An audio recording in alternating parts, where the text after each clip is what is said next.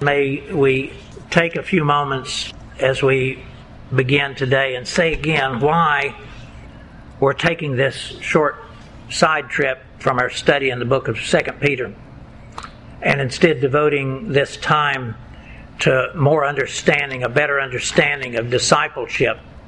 The most prominent reason, and I confess this, is that for some reason God of late has been just vigorously stirring my own heart to learn and to know more about discipleship.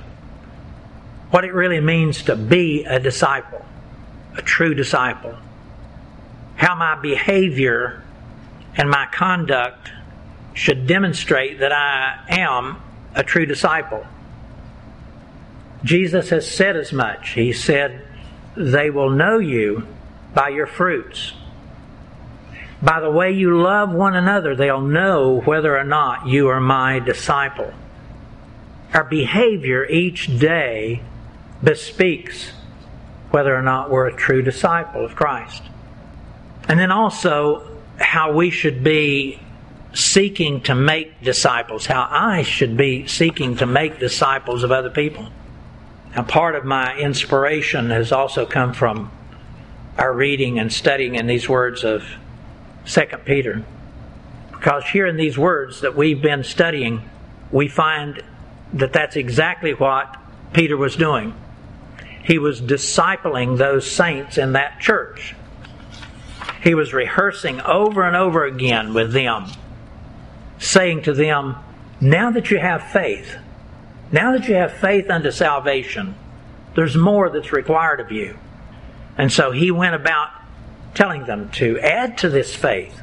Now, add virtue and knowledge and self control and perseverance and godliness and brotherly kindness and love. Those are all concepts of true discipleship, and they reveal whether or not a person is a disciple. And it's how it should be worked out in your and my life. So then, what exactly is the message that God has given to Peter to convey to us regarding how to be a true disciple? It seems to be that as I read these words, it's twofold, perhaps threefold, that must be learned as we walk closely each day with Christ. And that's the first one. Do you walk closely with Christ every day, as Peter did. Peter said, I saw him. I'm an eyewitness of who he is. Are you an eyewitness of what Christ is doing? We sing a song from our hymnal that says, Open my eyes that I might see. Do you walk daily with Christ? Can you see what He's doing in your own life and what He's doing in the life of others. If you're able to see Him, the first thing you're going to see is that He had a passion for the salvation of others. He came to seek and to save those who are lost. Is that vision being conveyed to you in any way? I'm being convicted that I need to have more of that. And then also, much can be learned from these scriptures.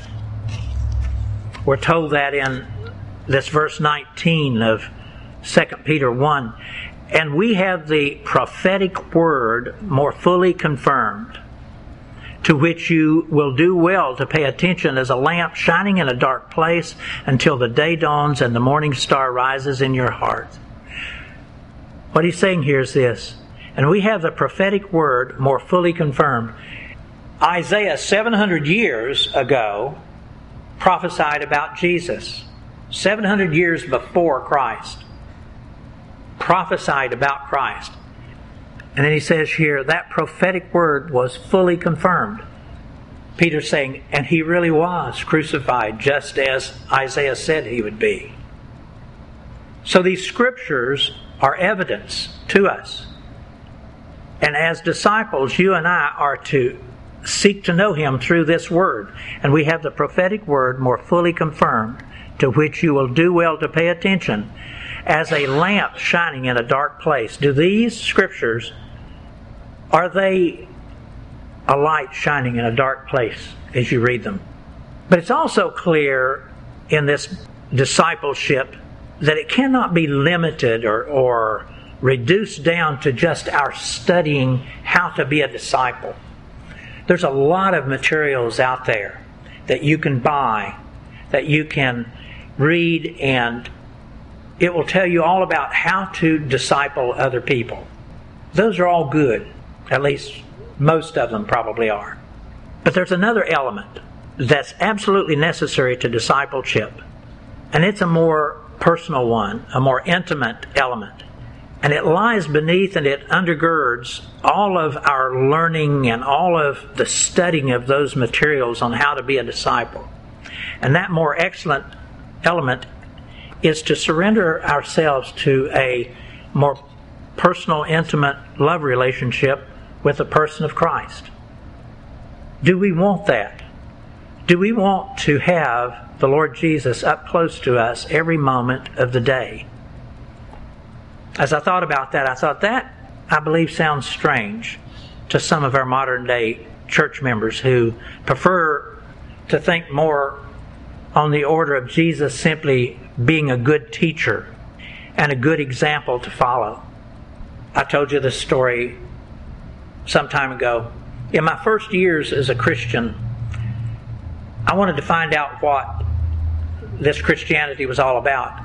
And so I went to another young man about my same age, and I asked him, Did he attend church? And he said, Yes.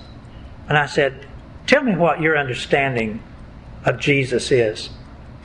He said these words He's a good teacher, and he's a good example for us to follow.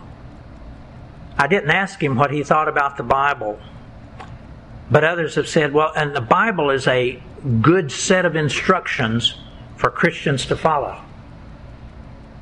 That is the view that many church members across the body of Christ have towards Jesus. And yes, Jesus really was a good teacher and a good example to follow, the very best. And the Bible really has a wonderful collection of instructions. But, folks, listen, there is so much more, so much more to being a disciple. And the Apostle Peter understood that so very well. And Jesus made sure he understood it.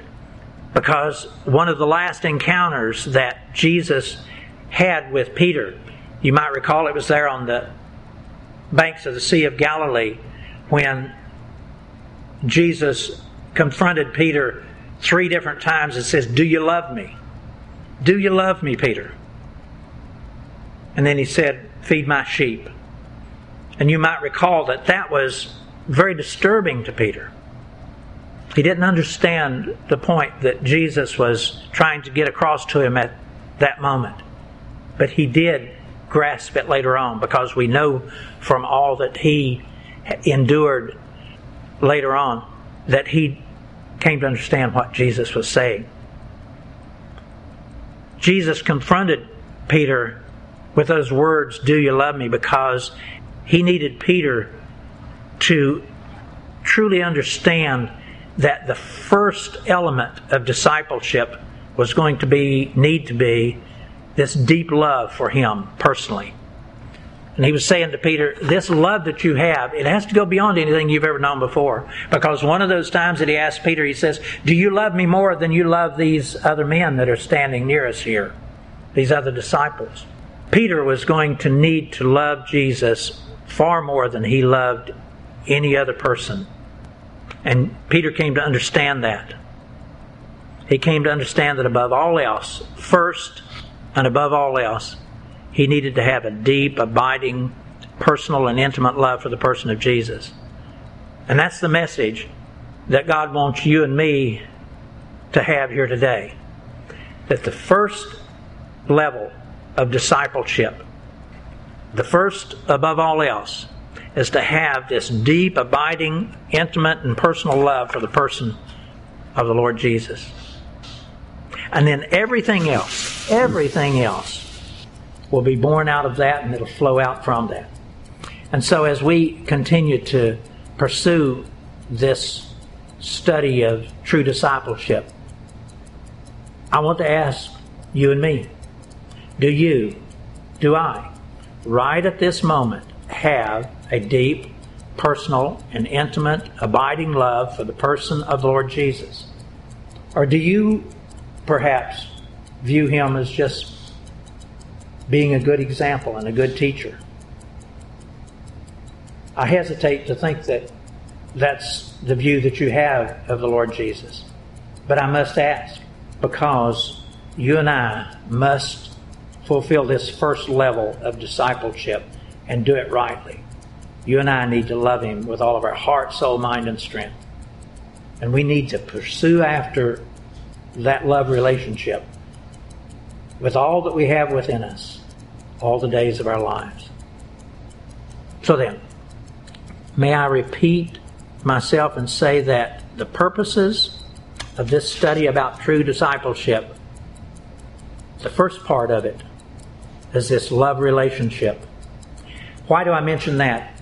It's because I've said to you that for the person who walks down an aisle and first receives Christ as their Savior, to say to them, now get up and go and make disciples, is probably not the thing that we're to say to them. We probably need to say some of these other elements of discipleship. And the first one being, let's get together and learn how to now really love this one that you have received as your Savior and Lord. Before you go out and start telling other people about Jesus, why don't you and I sit down and learn about who He really is and what your relationship is with Him?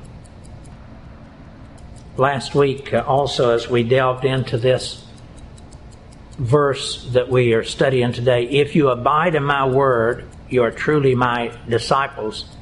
We asked first what was meant by you truly are my disciples and what would be required of us to be a true disciple of the Lord Jesus. We said last week that sadly, not everyone who calls on the name of the Lord is a true disciple.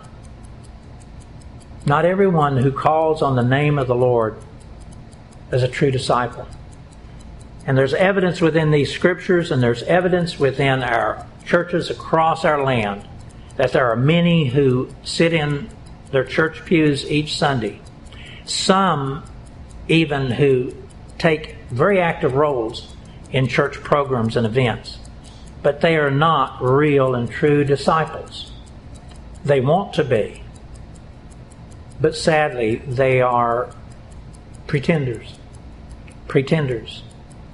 And they might, on that judgment day, hear Jesus say those awful words Depart from me, I never knew you.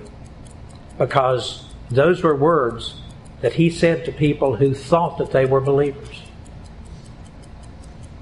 So, not everyone who claims to be a disciple is a true disciple. And you and I have to seek those out as well as those that claim to have nothing to do with the Lord. Both are probably lost. One just simply doesn't know it. Then we also ask that each person, you and me, examine our own soul carefully and make sure that Christ was truly our Savior. And we also said that being a true disciple of the Lord Jesus doesn't take place at some time later on. That in our relationship with Him, Becoming a true disciple begins the moment that you do receive Him as Savior and Lord. The moment that you pray that prayer to ask Him to come into your heart. Now, that's a very important distinction that Jesus was making in this matter because being a true disciple is not something that we can set aside and work towards later on. And that was why he was saying this. You're not to pray to receive me and then expect to join the program when it's convenient to you. And we do that. We have this tendency to segment out the stages of our relationship with Christ. And it's because that which we did before we walked forward and received Christ as our Savior was a whole lifestyle. We had so many things that we did every day, so many things that we enjoyed. But now that we're a believer, a lot of that's going to change. A lot of what we did before will not fit in to being his disciple. And there are other things that are going to be required of us. There is work and there is time that we are going to have to devote to the things of Christ. Learning how to be a true disciple. Do you know how to be a true disciple? How much time have you spent studying about how you should be as a disciple? May I suggest to you that you have not spent much time. Why? Because I have not spent much time. Am I judging you because I haven't done things right? No, but I do believe it's common to us all. So I ask you again, how much time have you spent learning how to be a disciple of Christ? How to act, how to behave as a disciple? And then how to go out and witness to other people. If you had someone today that would approach you and ask you, How can I be a believer? How can I receive Christ as my Savior? Do you know what to say to him? Do you know what to say to her? Most people just know how to pray the sinner's prayer, and so they say, Oh, well, all you have to do is say these few words and you're saved. Most likely not. There's a lot more to it. And you need to spend some time with them. Do you know what to say? Let me say another thing also. We must not make the mistake that so many Christians make in thinking that we have an option about this discipleship. Do I want to do it? Let me make a decision. Let me think through this. I'll get back to you later. That's not in the scriptures. When we surrender our hearts to Christ, as I said with the opening hymn, the marching orders start at that moment. You and I have joined in with Christ. And we have committed ourselves to a whole new way of life. And to simply pray that sinner's prayer and then not devote your heart to the next step of discipleship, it will not work out well for you. It will not. Jesus put it so well when he said, To whom much is given, much is required. If He has saved your soul from all of that sin that you have been involved in in all your life, much has been given to you. And He says, much will be required. Much will be required. Last week, also, as we studied this verse, if you abide in me, you are truly my disciple. We talked about what he meant by, if you abide in my word you are truly my disciple. And we said that in those words, in my word, that what Jesus was speaking about was that it was the sum total of all that he is. That's why the word was singular. If you abide in my word, not just my words, but it was the intent was to express that it is a sum total of all who Jesus is, all that he had done, all that he said, all that he taught, but in particular, all that he is. He is the great I am. And that to abide in my word means to actually abide in Christ himself, personally. And that also is one of those concepts that is very foreign to our manner of thinking. Even for us who really are devoted believers in Christ. Those words are not easy to grasp. Are they easy to grasp for you? Because they certainly aren't for me. To abide in Christ. Those are mystical words, not real, at least as we understand the word real to be. Those are spiritual words coming to us only through the Holy Spirit. I pondered those words many times. John chapter 15 is my favorite chapter in all of Scripture, and I've read it more than probably any other chapter several times over, more than any other chapter in Scripture. And that's where he talks about abiding in Him. And I know of no other way to say it but to say that as we step out of the darkness of our unsaved condition into the light of Christ and our salvation, everything begins to change and to transition. Out of this everything being natural condition, where we begin to then live within a realm of where our natural condition interacts with the spiritual realms. A realm where our soul and our spirit begin to unite with the person of Christ. That's what he's talking about. Very difficult to understand, but let me read these words of John 15. Jesus said, I am the true vine, and my Father is the vine dresser. Every branch in me that does not bear fruit, he takes away. And every branch that does bear fruit, he prunes, that it may bear more fruit. Already you are clean because of the word that I have spoken to you. Now listen to these words. Jesus said, Abide in me, and I in you. As a branch cannot bear fruit by itself unless it abides in the vine, neither can you unless you abide in me. Do you know what that means to you personally? I'll say that again. Abide in me, and I in you. As a branch cannot bear fruit by itself unless it abides in the vine, neither can you unless you abide in me.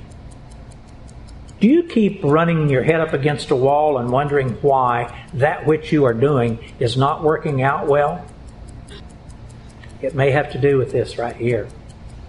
As a branch cannot bear fruit by itself unless it abides in the vine, neither can you. The only answer is this unless you abide in me. Things then start to work out differently.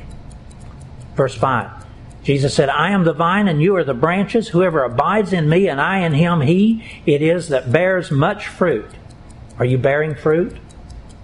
For apart from me, you can do nothing. Do you not bear fruit? This is what it takes.